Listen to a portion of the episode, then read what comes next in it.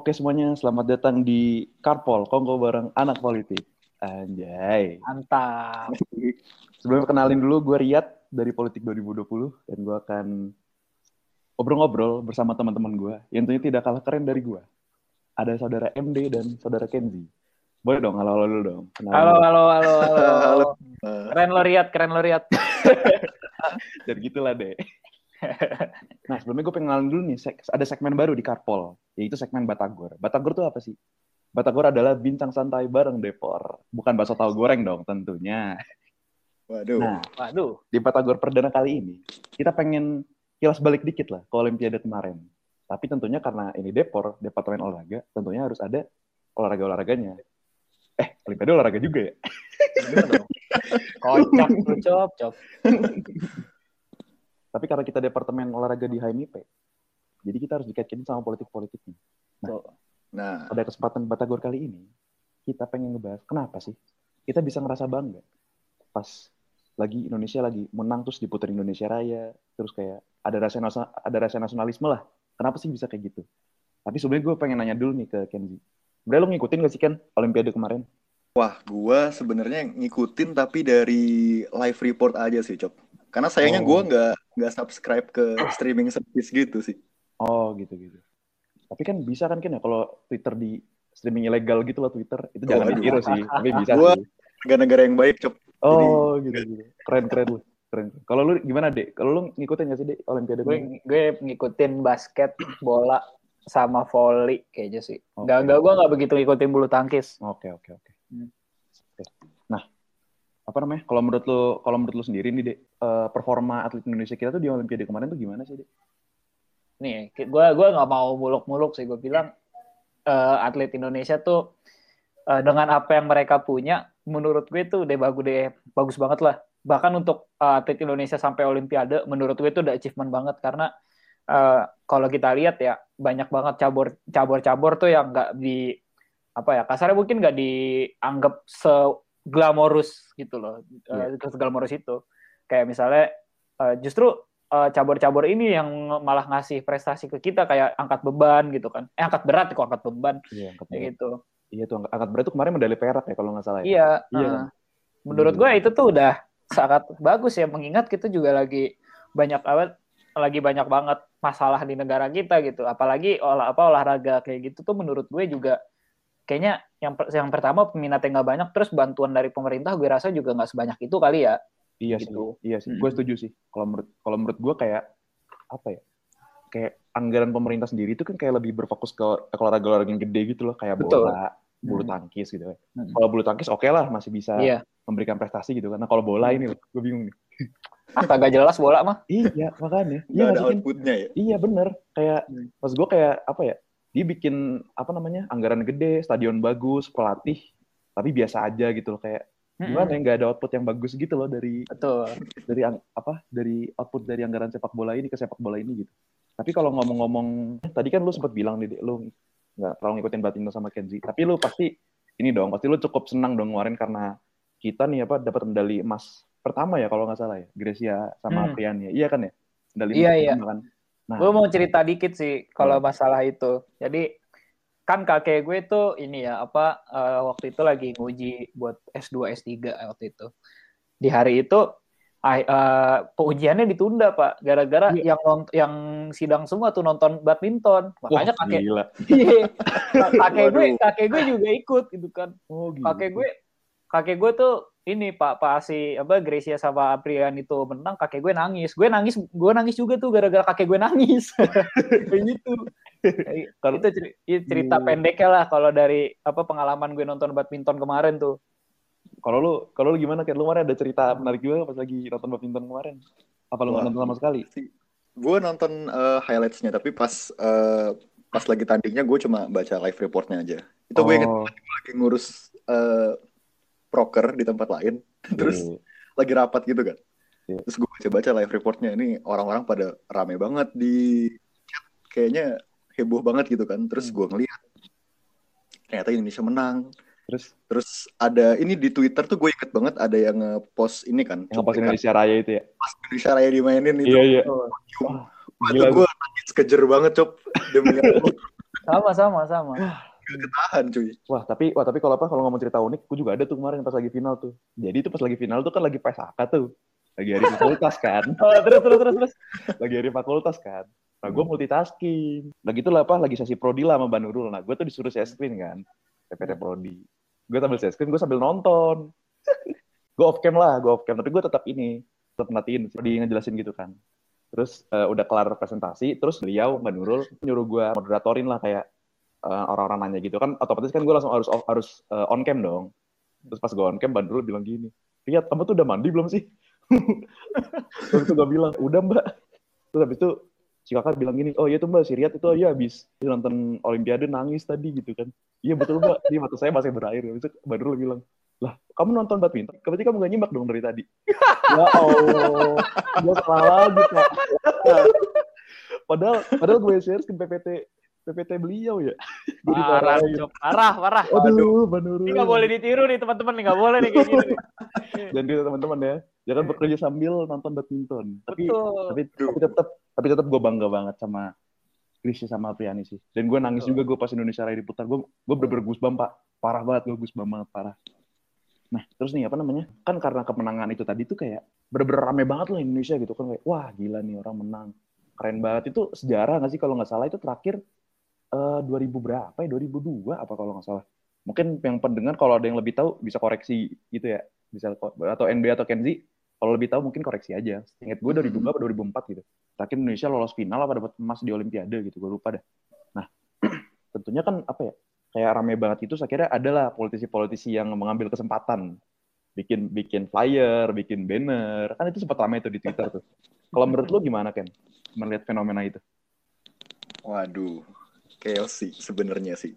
Karena itu kan gua rasa yang harus kita eh, fokusin apresiasi kita tuh ya atlet kita yang udah berprestasi kan ya, yang Hmm. udah bener-bener nyumbang medali nih buat bangsa kita.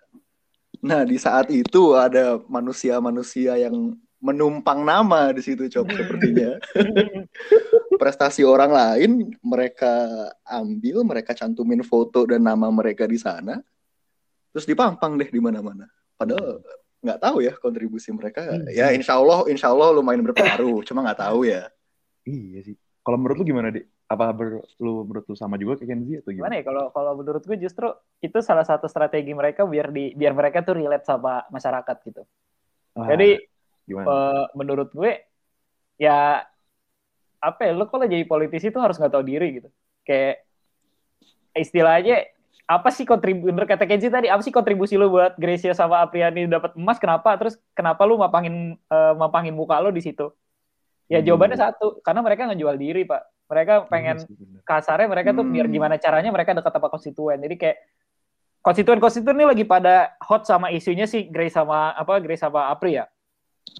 Mereka Hmm. ya kita nggak tahu gitu mereka demen badminton apa kagak ya tapi mereka nga- nganggep itu isu yang jadi nyatuin masyarakat. Ya udah mereka masang masang Ambil- muka mereka di situ. Ambil kesempatan gitu ya, Nah, istilahnya ya. Yang gue nggak suka tuh cuma satu sebenarnya. Yang gue nggak suka adalah fotonya Gracia sama Apriani tuh dikecilin, mukanya ini paling gede, seakan-akan Iya, dia yang gue- juara tuh. Iya Kalau kayak gitu gue nggak setuju. Iya, Kalau kayak gitu gue nggak setuju pak, jujur aja. Iya, iya, iya. iya. Iya kayak gitu. Itu gue lihat tuh. Wah, itu Hmm. cuman itu chaos sih, Pak. Cuman cuman ya apa? Kalau menurut gue itu itu bisa jadi bentuk rasa mengungkapkan rasa bangga dengan nasionalisme itu sendiri nggak sih? Kayak maksud gue ini gue bangga nih sama prestasi atlet gue, anak apa ya? Anak bangsa gue lah, terus gue pengen mengekspresikan itu. Itu menurut salah satu bentuk nasionalisme juga nggak sih? Mana ya? Kalau menurut gue, aduh gue tuh jujur aja cop, gue tuh orang skeptis banget sama politisi cop. Jadi Iya, iya. gue gue nggak bisa ngelihat, gue nggak bisa ngelihat mereka tuh bangga atas. eh, tapi ya kita inilah apa gue gue juga yang anggap mungkin mereka sebagai masyarakat Indonesia mungkin adalah rasa-rasa bangganya. Apa nggak mungkin nggak ada lah gue yakin itu. Iya. tapi ya sayang aja eh, rasa-rasa bangga itu dimanfaatkan mereka untuk gimana cara mereka untuk eh, dekat sama apa di dekat sama konstituen dikenal konstituen dan akan dipilih lagi nantinya. Gue gue nggak bisa menafikan kalau di situ mungkin mereka ada rasa bangga. Itu udah gue gue rasa itu udah wajar lah udah pasti. Tapi pada akhirnya ada satu kepentingan yang akan masuk gitu loh kalau menurut gue. Iya. Kalau menurut lo sendiri gimana?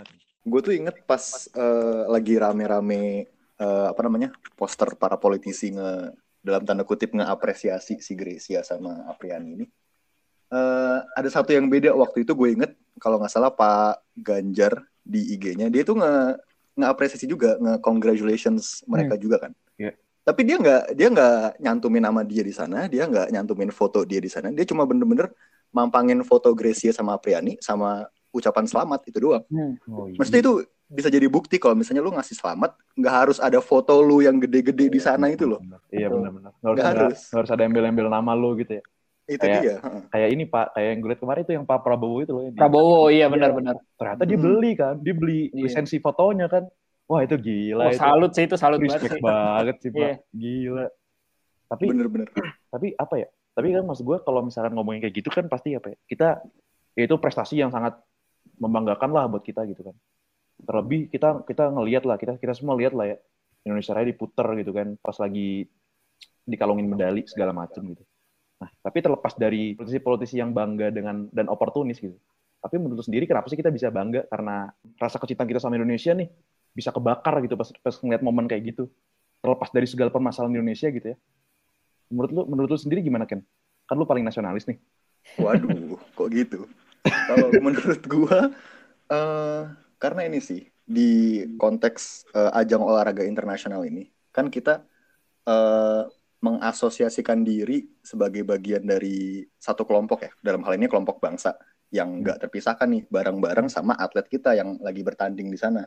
Oke. Dan menurut gue karena kita merasa terasosiasikan dengan mereka, jadi segala prestasi yang mereka raih juga eh, jatuhnya kita juga ikut merasa memiliki gitu, Cok. Hmm. Karena kita sa- satu bangsa nih sama atlet-atlet kita di sana. Oke. Dan kebetulan pas eh, di setiap ajang olahraga internasional itu kan kontingen-kontingen yang bertanding itu bukan sebenarnya bukan mewakili pribadi masing-masing atlet ya. Eh, menurut gua mereka itu me- mewakili masing-masing bangsa mereka, negara mereka. Yang ditunjukin pas parade di pembukaan Olimpiade kan pasti ada kontingen negaranya, terus mereka bawa bendera gede-gede, Iya. terus nampilin eh, ciri khas mereka masing-masing. Nah di situ jadi kita mengasosiasikan diri kita itu sebagai satu bangsa di situ.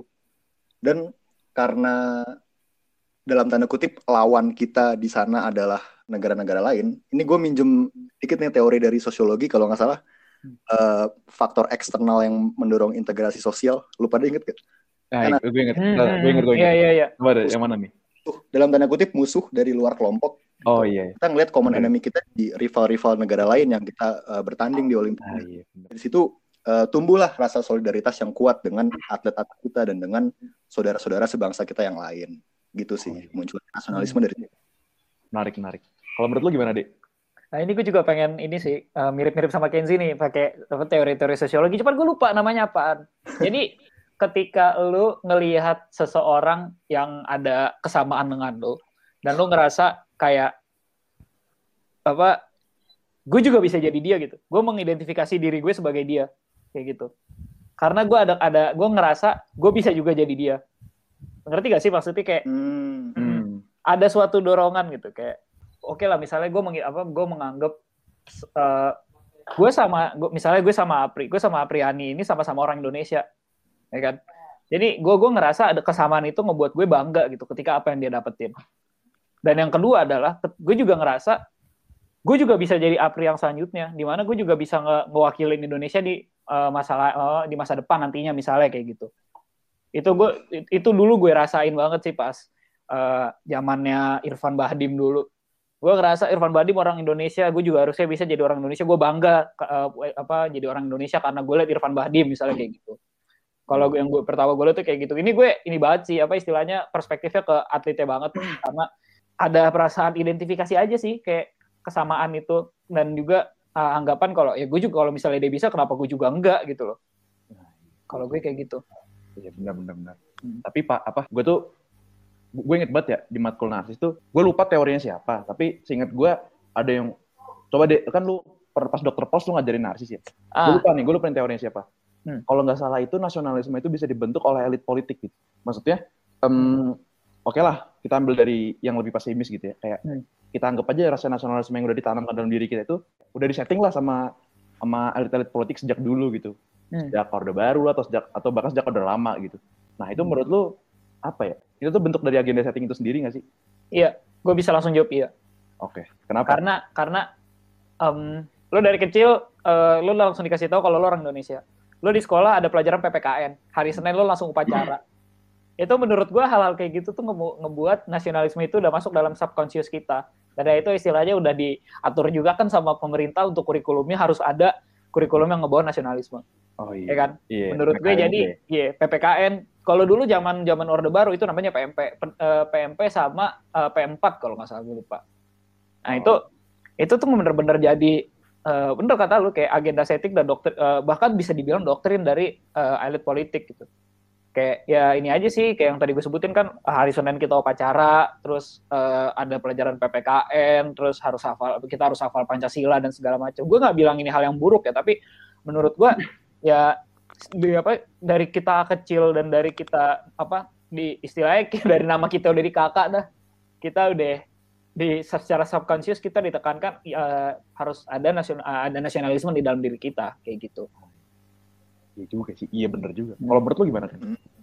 Menurut lu gimana? Tadinya gue mikir eh, kalau misalnya khusus di konteks eh, Olimpiade Tokyo ini ya yang kemarin, nasionalisme di situ munculnya secara alamiah banget karena kita, Hmm. kita secara nggak sadar nih eh, mengasosiasikan diri kita sebagai satu kelompok eh, bangsa yang tadi gue bilang. Tapi setelah ngedenger penjelasan KMD barusan, kayaknya emang bener sih kita emang dari kecil tertanam juga eh, Hmm. nilai-nilai nasionalisme itu yang pas kita gede baru eh, secara nggak sadar itu muncul lagi pas Betul. ada pemetiknya di Olimpiade kemarin. Tapi kan kalau menurut lu sebenarnya apa ya? Itu kan kita udah didoktrin lah ya tanda kutip lah ya. Maksud gue apa ya? Hmm, gue tuh tidak menemukan kata yang lebih baik daripada doktrin gitu. Kalau menurut lu, kalau menurut lu nih kan, itu tuh baik apa buruk sih? Waduh, pertanyaannya memancing banget nih. Eh baik sampai eh, ada batasan tertentu sih. Kan ya segala hal yang kelewatan kan nggak baik ya. Kita udah tahu tuh. Betul. ada batasan-batasan di mana eh, nasionalisme itu diperlukan untuk mempersatukan kita yang otherwise kalau misalnya nggak ada nasionalisme kita bisa eh, saling tonjok-tonjokan nih sekarang. Iya. Nah tapi Benar benar benar. juga batasan di mana eh, rasa itu bisa kelewatan sampai ngedorong kita buat ngelakuin hal-hal yang justru malah nggak bagus gitu. Iya, iya. Oh iya, bener setuju gue. Setuju, setuju. Nah, bener kan, tapi ya menurut gue juga gitu sih kayak apa ya? Kayak semua hal yang berlebihan tuh nggak baik lah. Contohnya ada apa dengan rasa apa dengan rasa dengan rasa si nasionalisme yang berlebihan ini, lu pernah ini gak sih kayak kan nasionalisme kan kita bangga nih terhadap satu identitas kita gitu. Kita Indonesia nih segala macem gitu kan. Salah satu bentuk nasionalisme yang berlebihan itu perilaku rasis. Nih nah, sampai situ lu berdua, berdua setuju nggak? Berdua setuju nggak lu? Kenzi atau MD? ini gue duluan kali ya Ya boleh deh. Om, gue ngeliatnya iya karena eh, kalau kita lihat dari Olimpiade ya nggak nggak jarang gue lihat tuh misalnya kalau Indonesia main terus kalau Indonesia kalah lawan-lawannya tuh isi komentarnya wah orang Indo semua pak norak-norak kalau kadang-kadang gue lihat Iya, iya lagi. kayak gitu jadi maksud gue terus kadang-kadang bahkan sampai eh, apa borderline racism gitu loh Iya, iya, iya. Nah, menurut gue ras itu tuh eh, gue nggak ngelihat motivasi lain selain rasa eh, nasionalisme yang kebablasan gitu. Iya. Jadi maksud gue, lu boleh lah bangga sama negara lu, tapi jangan over proud. Jadi lu jatuhnya norak gitu loh. Iya, benar-benar. Heeh. Itu bener-bener bukti nyata Olimpiade tuh bukti nyata eh, nasionalisme-nasionalisme kebablasan yang over proud yang jatuhnya kayak norak dan malu-maluin negara kita sendiri. Iya, benar Kayak gitu. Itu juga. Contohnya di kolom komentar video, Pak. Pas Wah, lagi- itu nih, Wah, Pak. itu Aduh, parah chaos banget. chaos. Chaos, Pak. banget, Pak. Asli. Wah, itu kacau banget, Pak. Kan jadi apa? Pas lagi itu gue nonton lah. Gue nonton siapa ya? Gue nonton Jojo apa Ginting Hmm. gitu. Lawan Hmm. orang India kan. Hmm. Terus kolom komennya Nah itu dia, itu yang gue bilang gue bilang norak dan over proud tadi tuh di situ. Lu nggak, lu boleh lah banggain negara lu, nggak usah nggak usah lu jatuh-jatuhin negara lain gitu. Nggak usah jatuh-jatuhin rasa lain kayak apaan banget dah lu, lu malah malu-maluin negara lu sendiri dianggap apa kayak Microsoft kayak udah bilang kan netizen Indonesia paling tidak sopan, ya itu contohnya. itu dia. iya. Di, Iya, di bener. Olimpiade itu bukannya kita malah istilahnya berusaha mencegah itu terjadi, malah kita memupuk itu semua terjadi gitu. bahkan berapi-api kita dengan Malah memperparah. iya, malah memperparah betul. Iya, iya. Setuju sih gue. Tapi nih, kan gue pengen nanya ke lu nih kan. Hmm. Tapi terlepas dari, maksud gue, oke lah, itu perilaku ras itu kan bentuk nasionalisme yang radikal gitu ya. Maksud gue, ya itu salah satu bentuk indikasinya lah. Tapi kan terlepas dari itu, itu kan tetap bentuk nasionalisme gitu. Nah, menurut lu gimana tuh Ken? Kalau misalkan, maksud gue, terlepas dari kontroversinya itu tetap, tetap bentuk nasionalisme gitu. Nah, menurut lu gimana tuh Ken kalau misalkan kayak gitu? Hmm, kayaknya di dalam hal ini kayaknya gue agak sedikit berbeda dari eh, kalian deh. Karena gue pribadi itu memisahkan antara nasionalisme sama rasisme sebagai dua sentimen yang Ah, berbeda. Oke, gimana tuh? Karena gini, gue ngelihatnya nasionalisme Indonesia itu beda banget sama nasionalisme di konsepsi bangsa-bangsa Barat gitu. Contohnya di Eropa, di Amerika. Oke, Kalau mereka emang cukup berdasarkan atas ras, karena mereka kelihatan ya sama-sama kulit putih, sama-sama hidung mancung, Hmm. terus mereka sama-sama punya achievement yang sama. Misalnya zaman dulu mereka sama-sama bisa menjelajahi samudra, sama-sama bisa menjajah bangsa lain. Nasionalisme mereka tumbuh dari situ, berdasarkan eh, cukup rasial. Makanya ketika mereka menunjukkan rasa nasionalisme itu, kadang-kadang jatuhnya ke rasisme. Nah, tapi di Indonesia, menurut gua eh, ini ideal ideal gua aja ya. Nasionalisme Indonesia itu dibangun atas hal yang berbeda. Justru kita kan eh, sangat-sangat beragam nih eh, dalam eh, hal rasial, dalam posisi etnis, Hmm. agama, bahasa, budaya dan lain-lain. Justru nasionalisme kita itu berdasarkan atas persatuan dari segala perbedaan itu. Jadi kalau misalnya kita menunjukkan nasionalisme Indonesia yang yang sebenarnya ya di pandangan gua, justru kita eh, bersifat inklusif gitu terhadap saudara-saudara sebangsa kita. Kita nggak berusaha menjatuhkan gara-gara kita merasa ras kita tuh paling superior, paling hebat dibandingkan bangsa-bangsa lain. Enggak. Kita eh, merasa bersatu aja di bawah eh, satu kelompok yang. Karena nasionalisme Indonesia itu tadi beda sama nasionalisme di konsepsi dunia barat Hmm. gitu. Oh, wah menarik tuh. Tapi maksud gue gini loh kan, maksud gue kita oke lah kita berbeda-beda ras gitu. Tapi di satu sisi kayak ya adalah rasa yang terpinggirnya. Contohnya ya, ya teman-teman kita di Papua gitu, atau kayak orang-orang timur itu kan akhirnya mereka jadi terpinggirkan. gitu. Jadi mereka tidak tidak merasa rasa merasakan rasa bangga yang sama-sama kita gitu loh kan. Hmm. Iya gak sih? Iya, iya. Iya Bener-bener. bener kan ya. Nah, maksud gue em, gimana caranya biar mereka bisa bisa punya rasa bangga yang sama gitu terhadap negara kita gitu. Karena se -se sepengetahuan gue dan selama Indonesia berdiri, mereka tuh selalu selalu terpinggirkan gitu. Entah dari sosial, ekonomi, politik dan lain-lain. Hmm. Kalau menurut lu kan gimana kan? Oke, Em, nasionalisme itu kan rasa cinta copet sebenarnya cinta terhadap eh, suatu identitas orang. Kalau di pand- pandangan gua, rasa cinta itu kan nggak bisa dipaksa ya. Iya. Tumbuhnya pasti secara alamnya. Kita nggak mungkin maksa orang buat cinta sama sesuatu gara-gara kita pikir itu bener. Hmm. Jadi yang sebenarnya kita lakukan adalah ya sebisa mungkin ngerangkul mereka, bikin mereka ngerasa kalau eh kita ini eh, satu kelompok yang sama loh, satu bangsa yang sama. Kita punya tingkat kesejahteraan yang sama, tingkat kemajuan yang sama, ideal dan cita-cita yang sama, bukan malah justru memanfaatkan nasionalisme untuk eh, cuma buat satu golongan tertentu doang dan malah Hmm. meminggirkan golongan-golongan yang lain enggak. Seperti yang tadi gue bilang ya, nasionalisme Indonesia itu harusnya sifatnya inklusif dan eh, nggak meminggirkan satu kelompok tertentu. Contohnya tadi yang lo bilang eh, saudara-saudara kita di Indonesia Timur, justru kita harus merangkul mereka dan lebih memperhatikan mereka. Itu kalau misalnya eh, seorang nasionalis Indonesia yang sesungguhnya ya gue rasa Gitu. harus memperhatikan itu sih. Hmm. Menarik, menarik. Wah itu bagus banget poinnya dari Presiden Indonesia 2045. Keren lu kan. Lu gak mau langsung nyalon aja kan tahun depan. Aduh ya. Tapi Pak, kalau ngomong-ngomongin soal nasionalisme inklusif gitu ya, apa ya? Gue tuh menemukan salah satu contoh kasus yang menarik. Ini menarik banget nih. Dan ada berkaitan dengan olahraga. Mm-mm. Jadi ada apa? em, ada pertandingan hoki lah antara US sama USSR. Em, Miracle on Ice. Miracle on Ice. Nah, Miracle on Ice itu mungkin apa kalau apa yang, yang dengerin itu ada filmnya deh kalau nggak salah film dokumenter. Ada Miracle judulnya. Ada iya, ada film dokumenter. Nah, itu, itu mungkin gue cerita dikit kali ya. Jadi ceritanya em, itu tuh di tengah situasi perang dingin, Cold War gitu ya. Nah, terus si US sama USSR nih mereka bertanding di game hoki lah. Terus eh, akhirnya yang menang itu kalau nggak salah USD ya. US karena USSR itu apa pokoknya favorit banget lah USSR itu.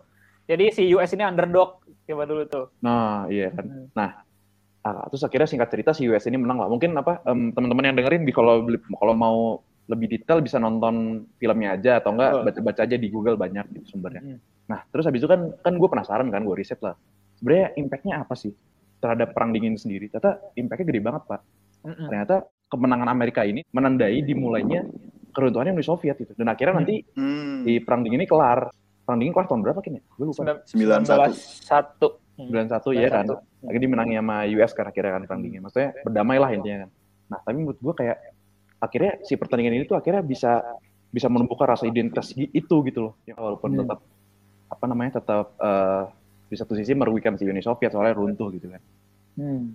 Nah, tapi menurut lo sendiri itu dengan prestasi itu sebenarnya seber, seberpengaruh apa sih dalam situasi politik di negara gitu di satu negara? Kalau Hmm. kalau lo dari lu deh gimana deh? Ini tadi kan lu pakai contohnya ini ya. Lu pakai contohnya eh tadi Miracle on Ice ya. Iya. Gue coba pakai contoh Indonesia tahun 2010 dah ya. Boleh nggak nih? Boleh boleh boleh boleh banget boleh banget. Lu tahu kan 2010 Piala AFF kita sampai final ya. Iya. Itu tuh kita Iya, udah bener-bener ya istilahnya apa negara kita tuh udah bener-bener apa buat masuk final AFF tuh kayaknya udah keren banget gitu lah. Iya iya iya.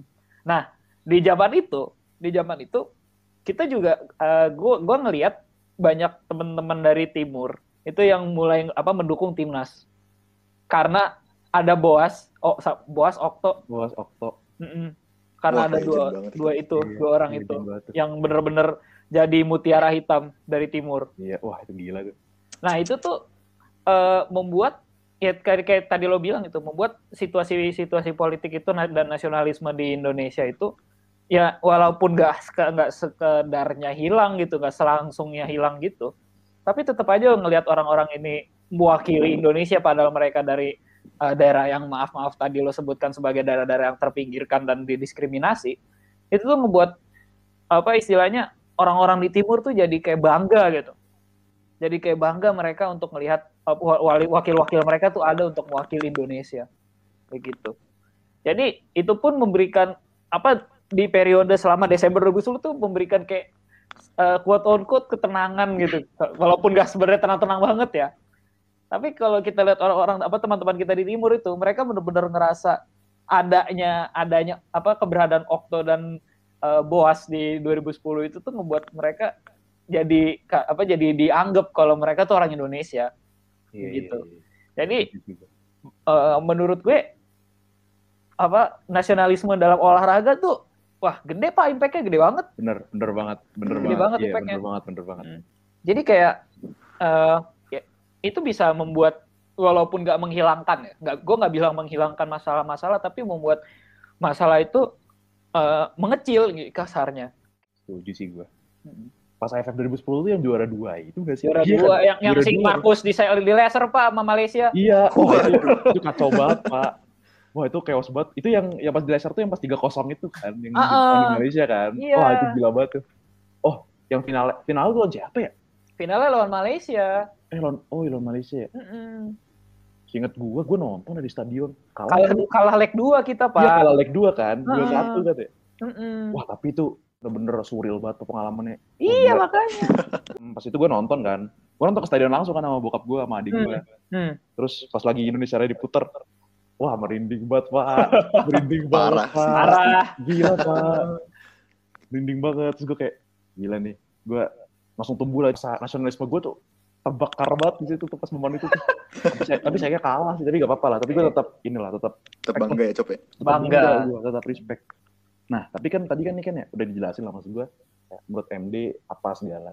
Kalau menurut Mhm. sendiri, sebenarnya se- seberapa penting sih impact yang dihasilkan dari olahraga itu sendiri dalam uh, situasi politik di suatu negara gitu? Sebenarnya gue setuju banget sih sama KMD tadi. Emang kadang-kadang bisa sepenting itu di saat eh, apalagi di saat keadaan sosial politik di suatu negara lagi rada-rada chaos gitu ya. Olahraga ini bisa jadi medium pemersatu di tengah-tengah Hmm. kekeosan itu. Hmm. Tadi kan lo ambil contoh eh, ini ya, Miracle on Ice waktu di tengah-tengah perang dingin. Karena emang waktu itu eh, dunia kan terpolarisasi banget antara. Amerika sama Soviet. Di segala bidang kehidupan mereka tuh berusaha buat eh, berkompetisi dan ngunggulin eh, lawannya gitu kan. Oke. Jadi sedikit pun achievement yang mereka dapat itu pasti dibangga-banggain. Nah, gue juga mau ngambil contoh lain nih. Lu pada pernah nonton film Invictus nggak? Belum. Belum, belum. Pernah denger nggak? Belum, Belum pernah pernah denger juga. Belum, Belum pernah juga. Kenapa tuh? Jadi itu tuh tentang ini pertandingan rugby di Afrika Selatan. Oh. Oh. Settingnya pas tahun 95 kalau nggak salah. Piala Dunia Rugby. Gue juga nggak terlalu ngikutin rugby, tapi gue pernah nonton filmnya. Oke. Jadi kan kita tahu nih di Afrika Selatan ber berpuluh-puluh tahun tuh kan rezimnya apartheid ya, Apartheid. Yang benar-benar, rasis benar. banget lah se- Iya. separah itu. benar, benar, benar. Terus tahun 94 itu baru runtuh rezimnya eh, waktu Nelson Mandela eh, naik jadi presiden. Terus eh, satu tahun kemudian tuh jadwalnya ada Piala Dunia Rugby tadi. Ah, Nah, eh, si Mandela ini diceritain eh, dia ngelihat kan di pertandingan-pertandingan rugby sebelum Piala Dunia itu warga Afrika Selatan yang mayoritas kulit hitam justru ngedukung lawannya dari timnas Afrika Selatan. Hmm. Ngerti nggak? Waktu itu Hmm. eh, Af- Afsel lagi ngelawan Inggris. Nah, orang Afrika Selatan yang kulit hitam dukung Inggris, bukan gitu? dukung timnas Afrika Selatan. kok, gitu? Karena, Karena mereka ngelihat ini. Iya, karena eh, mereka ngelihat timnas Afrika Selatan ini kan mayoritas kulit putih dan dilihat sebagai eh, bekas-bekas dari rezim apartheid. Jadi mereka nggak mau dukung timnas Afrika Selatan. Padahal mereka orang Afrika Selatan gitu. Nah, di tengah-tengah eh, kekeosan itu, ya pergantian rezim kan pasti chaos ya. Iya. Terus si Nelson Mandela ngelihat Piala Dunia Rugby yang tahun 95 ini bisa jadi momen di mana uh, seluruh warga Afrika Selatan mau mereka kulit putih, mau mereka kulit hitam itu bisa dipersatukan gitu di ajang tersebut. Dan dia di film ini dia diceritain berusaha sekuat tenaga dia supaya warga Afrika Selatan ini bisa sama-sama ngedukung timnas mereka sendiri gitu. Dan alhamdulillah waktu itu akhirnya beneran menang kan timnasnya. Dan patriotisme di kalangan eh, rakyat Afrika Selatan mau kulit hitam maupun kulit putih itu lumayan tinggi itu saat itu dan ya lumayan agak lebih damai lah keadaan eh, sosialnya antara kedua kelompok itu Oh. yang sebelumnya Hmm. bener-bener terpisahkan gara-gara apartheid sekarang menjadi ada pemersatunya di momen Piala Dunia Rugby itu Itu menarik. Filmnya apa tadi kan namanya kan? Invictus ya. Nah, Hmm. itu tuh teman-teman pendengar nih. Kalau mau kalau mau nonton filmnya Invictus. Soalnya mereka taunya Invictus, Invictus e-sport, Pak.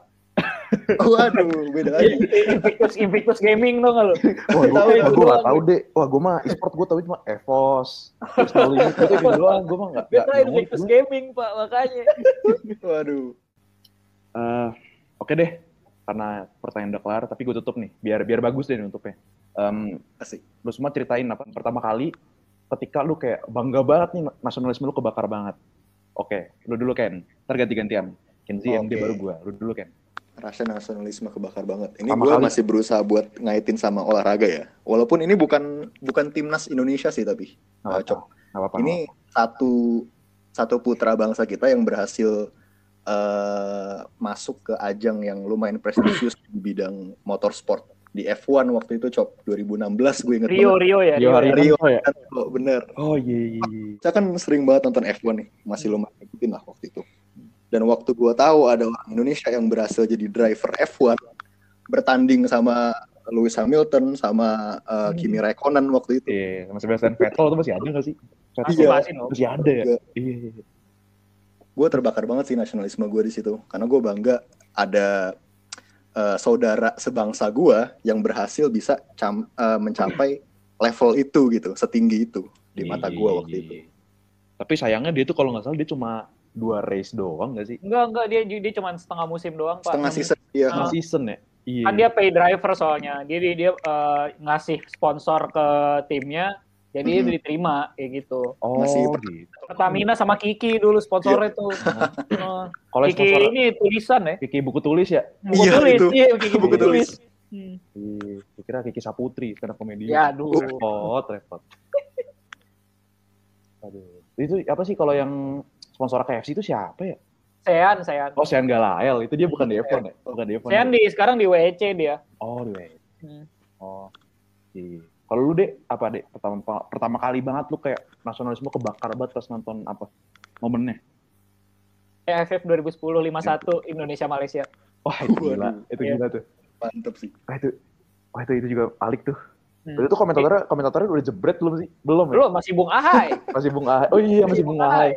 Gue ceritain ya. Gue dulu tuh nonton sama gue pas masih SD, gue nonton sama uh, temen-temen gue waktu itu, rame-rame di rumah gue. Nonton Indonesia menang 5-1, Irfan Bahdim tuh ya waktu kalau nggak salah gue inget golin kan. Wah, gue ngeliat Buset, keren banget nih Indonesia menang 5-1. Lawannya Malaysia pula, rival abadi kita. Rival abadi, iya. Iya, iya.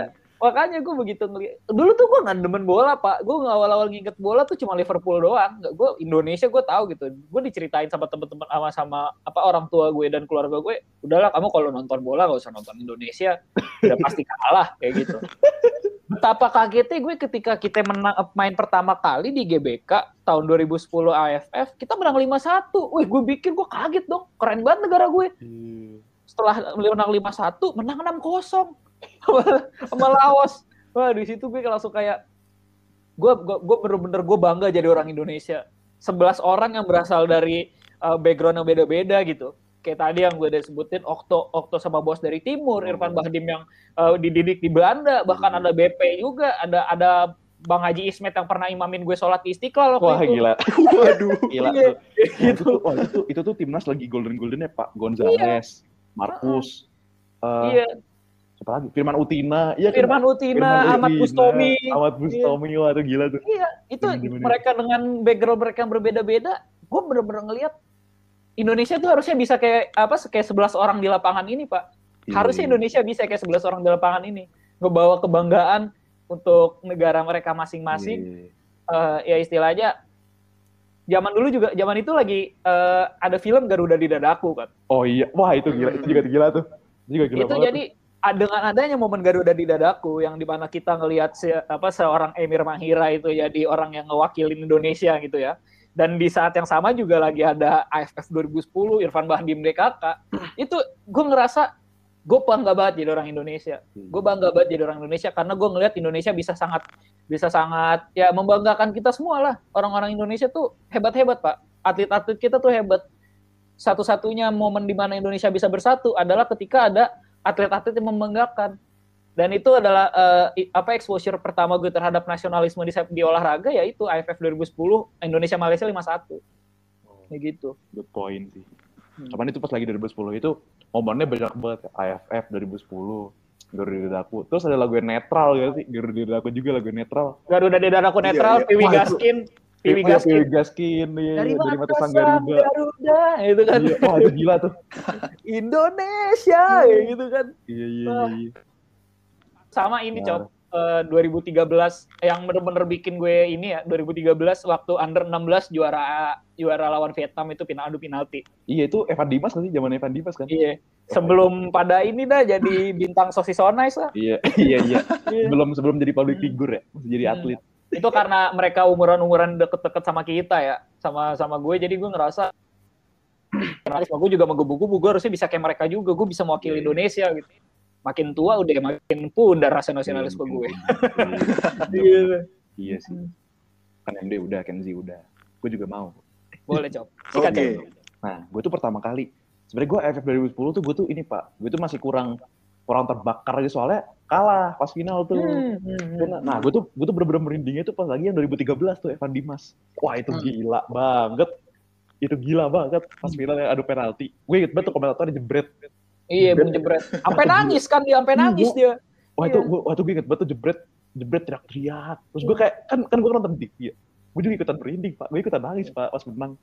Gila banget itu. Itu itu itu tuh salah satu pertandingan timnas yang paling seru yang pernah gue tonton. Parah. Ditambah komentatornya Jebret zaman 2013 tuh Jebret dan timnas itu tuh sudah tidak bisa dipisahkan gitu betul, pak. Betul, betul sekali. Jebret tuh bisa membakar semangat. Coba deh lu tonton nih, coba lu kalau nonton timnas, komentatornya Jebret, lu pasti ikut pasti ikut kebakar, lu pasti ikut berinding. Benar, benar. Gue berani jamin, gila pak.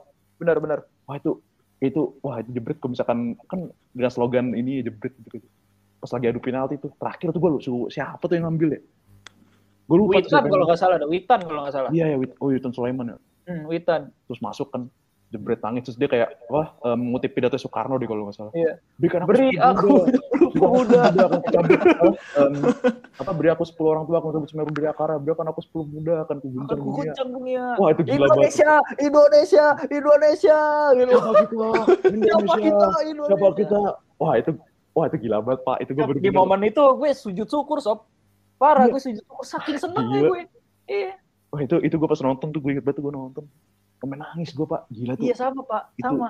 Itu bener-bener ini banget. Tapi ah, sayangnya setelah setelah itu kayak Tidak ada prestasinya, jujur aja. Iya, tidak ada prestasinya. Iya. Evan Dimas jadi Evan Dimas nggak jelas. Evan Dimas awalnya digelar sama media, Messi-nya Indonesia dia kalau nggak salah. Pokoknya dia Iya. digelarin apa gitu. Pokoknya Hmm. salah satu golden boy gitu lah. Hmm. Ternyata tidak di mana-mana. Tidak di mana-mana, itu memang parah. Mana Baik waktu itu, sekali. iya kita juga kena apa banned sama FIFA kan, ah tahu Oh lah. iya itu pas lagi. Iya. iya iya. Sebenarnya sebenarnya gue mikirnya gini ya. Kayak maksud gue lo kalau atlet ya atlet aja gitu, jangan jadi public Hmm. figure. Menurut gue gitu ya. Kayak iya gak sih? Kayak banyak banget atlet-atlet yang jago-jago gitu kayak eh, Evan Dimas, Andik, terus si siapa sih pemain Persija? Ryuji Utomo. Ryuji, Ryuji Ryuji. Utomo itu juga tuh. Jago pak mainnya. Itu Ryuji Utomo tuh dia main di klub. Jadi klub dia sempat main di klub Cina apa Thailand gitu gue lupa kan. Mhm. Eh terus tahun depannya balik lagi Persija. Kocak. Gak apa-apa lah, berarti dia ini apa demen dia demen deh sama sama Indonesia. Aduh, tapi itu sih sayangnya ya. Sama juga kayak si Egy Maulana Fikri tuh, dia udah di Lecce Gedans, kayak dipanggil timnas mulu, nggak pernah berkembang di klubnya, akhirnya tidak jelas karirnya sekarang gimana. Sayang lah kalau kita omongin itu bisa di Karpol yang nah, Iya. episode Aduh. lain dong. Seru banget nih. Tapi Bisa, bisa. sayangnya pembahasannya harus kita sudahi ya daripada melebar apa melebar ke mana-mana. Kalau di Karpol itu ada slogan sebelum nutup. Kita harus Apa tuh? slogan in politic we trust. Waduh. Oke. Karena kita cinta sama politik, kita nasionalis juga sama politik gitu. Oke Oke, deh, ya. bisa, bisa. gue tutup nih ya, komandonya. Kalau misalkan gue bilang in politik, lu berdua bilang we trust gitu. Oke? Mantap? Oke. Oke. Oke. Sebelum gue tutup, gue pengen bilang makasih dulu kayak yang udah dengerin. Terus jangan lupa didengerin terus Karpol, di follow Spotify-nya, di Mantap. follow, em, di like, itunya, apa pun di share lah ke teman-teman lu, semuanya lah pokoknya lah. Sebelum Betul. tutup, kita harus ngomong slogannya politik. Ayo, satu, Sabi. dua, tiga. In politik, We trust. Mitra. Aja. keren. Terima kasih semuanya. Thank you, thank you, thank you. Thank you.